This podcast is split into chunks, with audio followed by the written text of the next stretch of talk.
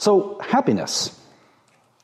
It was the theologian Karl Barth who once quipped and said, You know, we should read with the Bible in one hand and the newspaper in the other. The inference being, don't let scriptures get too far away from what is going on in life and the world around us. So, this quote came to my mind this past week when I came across an article in the Washington Post with a very long title that read this way Americans are the unhappiest they have ever been. And then it added a whole nother piece to this. And it cited a report released by the United Nations on all days, uh, United Nations International Day of Happiness. There is such a day. It was this past week, so you may have missed it. I'm sorry. If you want to have it this next week, you can. But here's what they reported.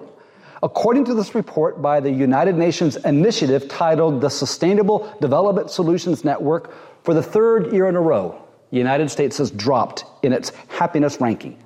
And we now sit at number 19 out of 156 countries, with Finland, Norway, and Denmark at the top of the list. I have watched uh, cop shows from Norway, Finland, and Denmark. They are dark and gray. So if they're at the top of the list and we're 19, then I'm concerned about that.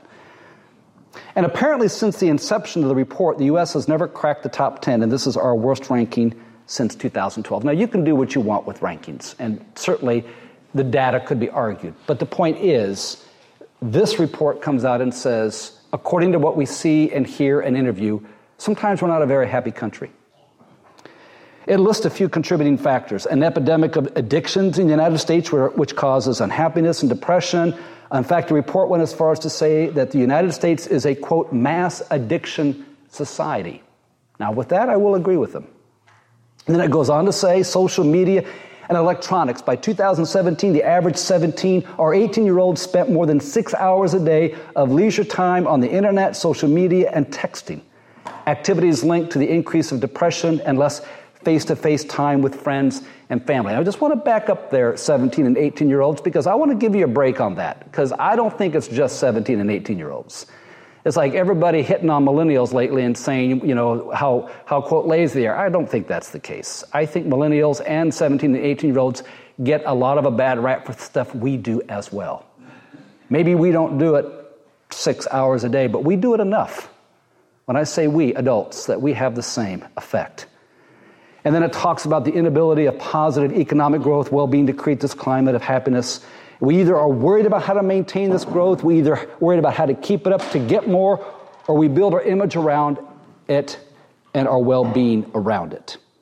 Now, it's probably not a coincidence that uh, news correspondent and medical doctor Sanjay Gupta is anchoring his first film this Monday on HBO entitled One Nation Under Stress. And the thing that caught my ear on this interview with him is he says how stress is literally killing folks and shortening life expectancy, all under a category they now call the death of despair. As folks shorten their lives due to opioid drug overdoses, alcoholism, and suicide. Now, that paints a pretty bleak picture, and I apologize. That's probably not the best way to start out a sermon on happiness. But this is what gave rise to this. This is what sort of caught my attention. This is what caught my awareness. And I'm struggling with this. I've got the news in one hand, I've got the scriptures in the other. What do we do with this? Because it seems as if we have a happiness deficit, and it's affecting us physically, mentally, emotionally, and I'm sure even spiritually. So, what I started out with first is I asked myself some questions, and I want to warn you ahead of time this morning. I may end up with more questions than I do answers. I don't know if I actually have a how to make you happy or how you can be happy, because part of it is what I'm exploring is what does it mean to live the spiritual journey, and what does happiness look like within that context? Because the Bible uses happiness interchangeably with joy, it uses it interchangeably with gladness, but the scripture does mention the word happy. So if it's there and in there, let's wrestle with it. And what does it say? So here's some of the questions I had Is happiness merely a superficial emotion based on external circumstances?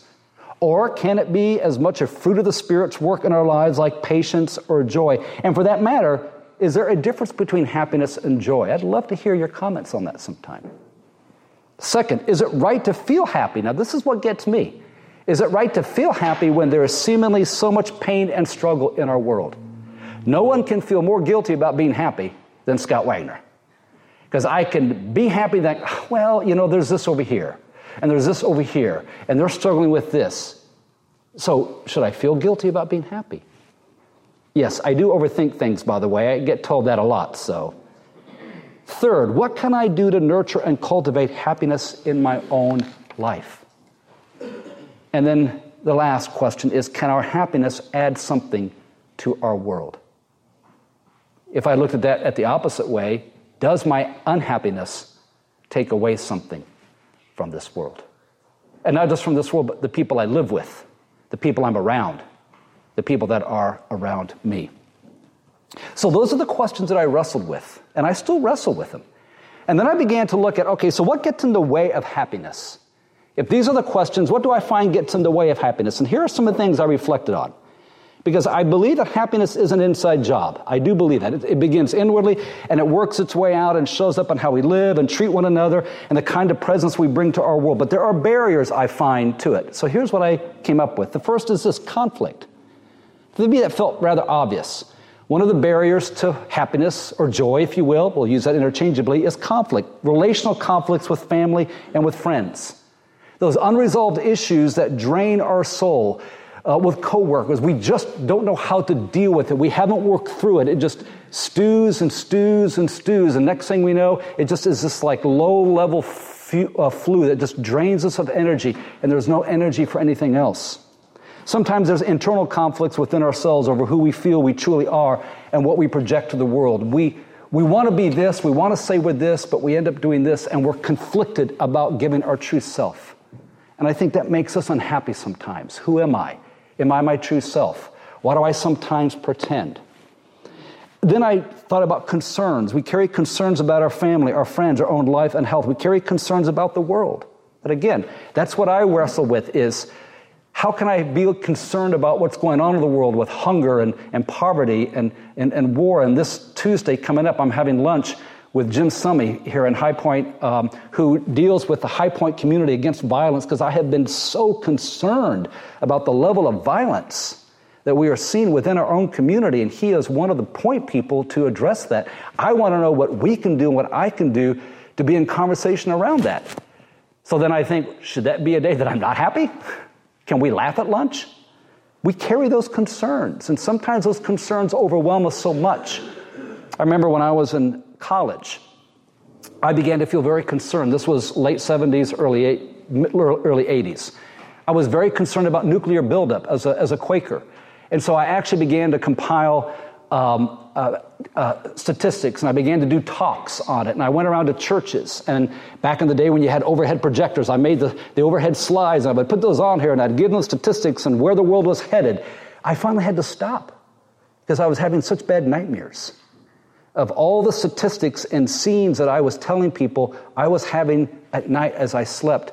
And I would just wake up in the middle of the night and I just couldn't get back to sleep again. And I thought, I can't do this anymore. So concerns sometimes uh, are a barrier to happiness.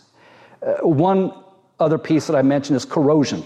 And what I mean by that is our hearts and souls get corroded by anger, by cynicism. We allow toxic emotions to eat away at our souls until all of the joy begins to leak out. And I think we do that sometimes. We get our, our hearts and souls just get corroded by all of that we keep in, and we and, and it, it, just stays in there. And we spray it out and we, we offer it out into the world, but we're angry, we're, we're angry, we're cynical, we're sarcastic, and, and, and it just corrodes everything about us. But then the last thing I thought about was this seems to be a key of a lot of people's unhappiness is comparison. The constant comparing our lives with others. And this is where social media does not serve us well. We get on Facebook and we compare our kids. We get on Facebook, we compare our jobs. We compare our marriages. We compare our vacations. We compare everything and we look at pictures and we look at what people are doing and we think to ourselves, why can't I do that? Why am I doing that? Why, am I, why didn't my kids turn out this way? Why isn't my marriage this way? And we just compare, we compare, and we compare. The next thing you know, for the hour we spent on there, we have about another eight hours of unhappiness because we have literally compared our life with somebody else. And it becomes this contentment buster. And we may have started out with, this is a great day, it's a wonderful gift. And by the end of the day, we're so upset that we think our life is going nowhere because we have compared it. Now, here's the secret half of what people post on that is probably not the full story anyway.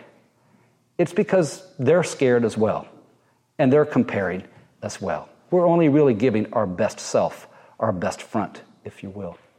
So it's a real danger, and it's a real trap. So you may have other barriers that bust your happiness. I don't know, but I found there are those. So then I went to the scriptures and I followed Karl Barth's suggestion. Reading the scripture with the newspaper in one hand and then reading this, this, this passage from Psalm 84 and not being shy about using the word happiness, this is what I reflected on I want to offer you. First is this our happiness is connected with our awareness of God's presence in our life and that sense of being home in God's presence. And this is what Psalm 84 talks about is that God is with us. God is all around us and we are at home. God is here with us in this universe. And to be with God is like being at home in this place with God. Dallas Willard, a writer and author who's passed away, said this one time Our world is a very safe place to be. Now you think this guy's crazy. But that's what he believed. He believed so much in the presence of God in this world that he literally said, This is a very safe world to be. Regardless of how it looks and feels, it remains a very safe world. And for that, he lived a life of quiet joy, of quiet contentment, and quiet happiness because he believed so much in that. I think our happiness is connected with a willingness to offer gratitude thankfulness and praise, which is a form of thanksgiving to God. This is what the psalmist writes that as he gives praise to God, there is this sense of joy and happiness that strengthens him. And I think, I think giving expressions of gratitude, looking for things that we can be grateful for, finding things that we can be grateful for, and just resting in that as God's gifts is a way that it nurtures and cultivates joy, blessing, gladness, and happiness in our life. I'm not comparing myself to anybody. I'm just giving thanks for this gift that I have in this moment. I think our happiness strengthens our life, which ends up looking like the qualities of resilience and perseverance, and they end up bringing a flourishing presence to this world. That's where I think the psalmist says, Your, your happiness is my strength. And as we cultivate it, as we nurture it, joy, gladness, happiness, we bring this resilience and perseverance, which ends up adding something to this world, which ends up adding something to where we exist, to where we work, to the people we relate to, to the people that we're in families with, to the people that we're in friendships with. I think our happiness is connected to our willingness to entrust our lives to God's loving care and provision, and to trust God with our lives so that we live without fear and anxiousness. Now, that's a tough one for a lot of folks. I get that we have a lot of folks who struggle with anxiety. We have a lot of folks who struggle with stress. And living with this willingness to entrust our lives to God's loving care and provision is a stretch, and we lean into it.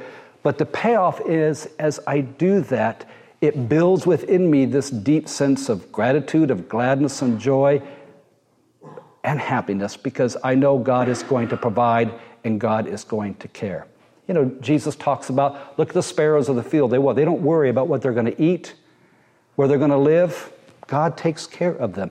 And then he says, Will not God take care of you and I in the same way? So don't worry about tomorrow, Jesus says, because what? Today has enough trouble of its own. Doesn't say you won't have trouble. He says, if you're going to focus on something, focus on the present. And in this present, God provides. And how can we trust that God will give us what we need and not get carried away in our anxiousness. And then I think our happiness is connected to our willingness to offer kindness and generosity to others, especially those in need. And I think that's a big plus, and I think that's a big key.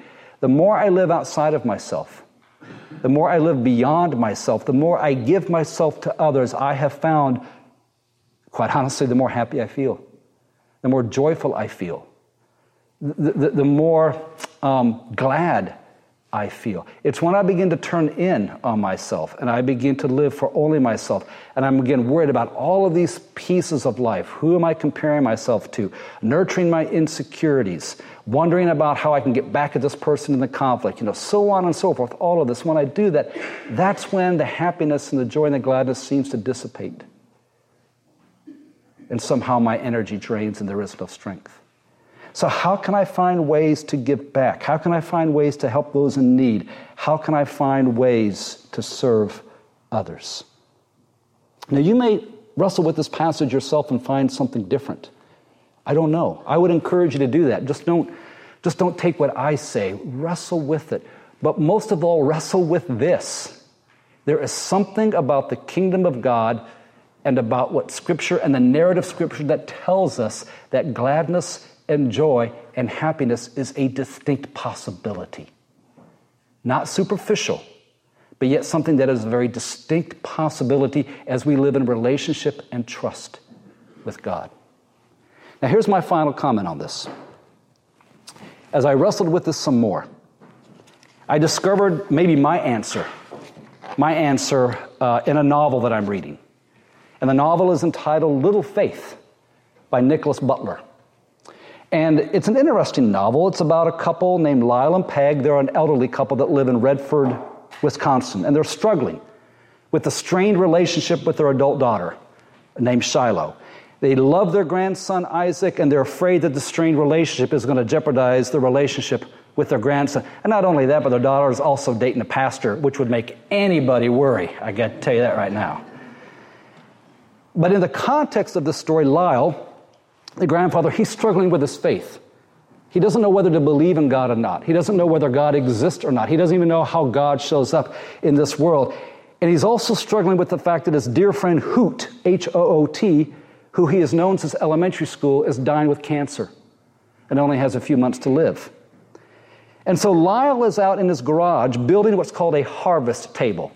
And Lyle tells in the story this harvest table is what his dad would build when they were young kids. They'd be out baling hay, and when everything was done, they'd build this big table, set it up in the field, and they'd just eat from the harvest and just have this big celebration out there in the field. And so he's building this harvest table because his friend Hoot says, I want one more thing before I die. He says, I've never really had a family. He says, I want you and Peg and Shiloh, and he says, her crazy boyfriend preacher and Isaac and some other people. I want them to dress up. And I want us to have either a Thanksgiving or a Christmas dinner. I don't care what it is, Hoot says, because I'm not going to be around for either, but I just want to get together with people and have this meal. And so we picked a story up, just a couple paragraphs, with Lyle building this table. Lyle shook his head. We had one like this that is a table when I was a boy, he shrugged. They're called harvest tables. At the end of the season, when the crops had been harvested, my dad and his brothers used to haul a table like this out in the field and would have a big dinner. And Lyle's out in the garage talking to his wife, Peg, and she says, You never told me that before. Well, Lyle says, One of my best memories was my dad after baling the last year of the, the, the last of the year's hay. It was very late, late August, I think, maybe even early September. It was dusty. We're all out in the fields throwing bales into the wagon. It was too hot to wear a shirt. I remember that all of us out there beneath the sun, sunburned. And we're working together, and my mother kept bringing us ice water with slices of lemon, and how wonderful that water tasted. And looking out over the field, there were my uncles and cousins, and they were singing. And, and, and before we know it, it was late afternoon, and my father said, Well, let's go for a swim, boys. And then he took off all his clothes except for his underwear, and I never seen him like that before, you know. Never seen his stomach, for example, really his knees even. And then he ran toward the creek, and I remember him diving in, and we were all just so stunned, so surprised because we had never seen him like that, so happy. And we all followed him into the creek and we were splashing each other, and our mother was watching us from the bank and she was just laughing her head off. I can see him now, Lyle said, at the harvest table after we'd gone swimming. One of my uncles had bought out a cooler of cold beer, and the adults were drinking, even my mom. And then we had a picnic out there in the field. Nothing special corn on the cob, bratwurst, potato salad, and pickles. And I suppose we were poor, he says, but I don't remember it like that. I was just happy. And I thought about that last night as I read at 12 o'clock night. And I wrote this down because this is what I took away from it.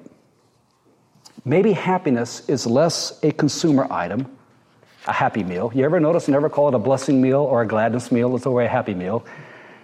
Maybe happiness is less a consumer item, and maybe it's more than a method to build a successful and attractive life. Maybe it's more this it's a moment to simply build on rather than to capture and hold. A moment of grace, which will be held in our hearts as a memory that will come back to us when we most need it and remind us that happiness can exist in our world because it's happened before. You know, Viktor Frankl, who suffered through uh, concentration camps in World War II, psychiatrist, and came out of that and wrote one of the most profound books, Man's Search for Meaning, said, Happiness cannot be pursued, it can only ensue. E N S U E. You cannot pursue happiness. It just comes to us in a moment of grace, in a moment as a gift. So, what I'm saying is this Is happiness real? I think it is. Can we make it happen? I don't know. I think if we do, it's not going to last very long. But does it come to us as a gift? Yes, it does. And don't be guilty when it happens. And I promise to you, I won't be guilty when those moments of happiness come because we need it. Our soul survives on it. And it gets us through the next moment and the next moment and the next moment. And it reminds us that God is present and that God is real and that God is active in this world. For me, that is the spirituality of happiness. And it can happen. And I believe it happened to many of you at one point or another. But maybe somewhere along the line, we've decided to just no longer let it exist. We decided to have amnesia about it. Or we decided there's too, other, too many other big concerns in this world to go back to that moment. I would say, don't do that. Those concerns are always going to be with us. Those are, concerns are always going to be here and you'll always have time to address them. But whatever you do, don't let go of those memories of happiness because they will and do get us through.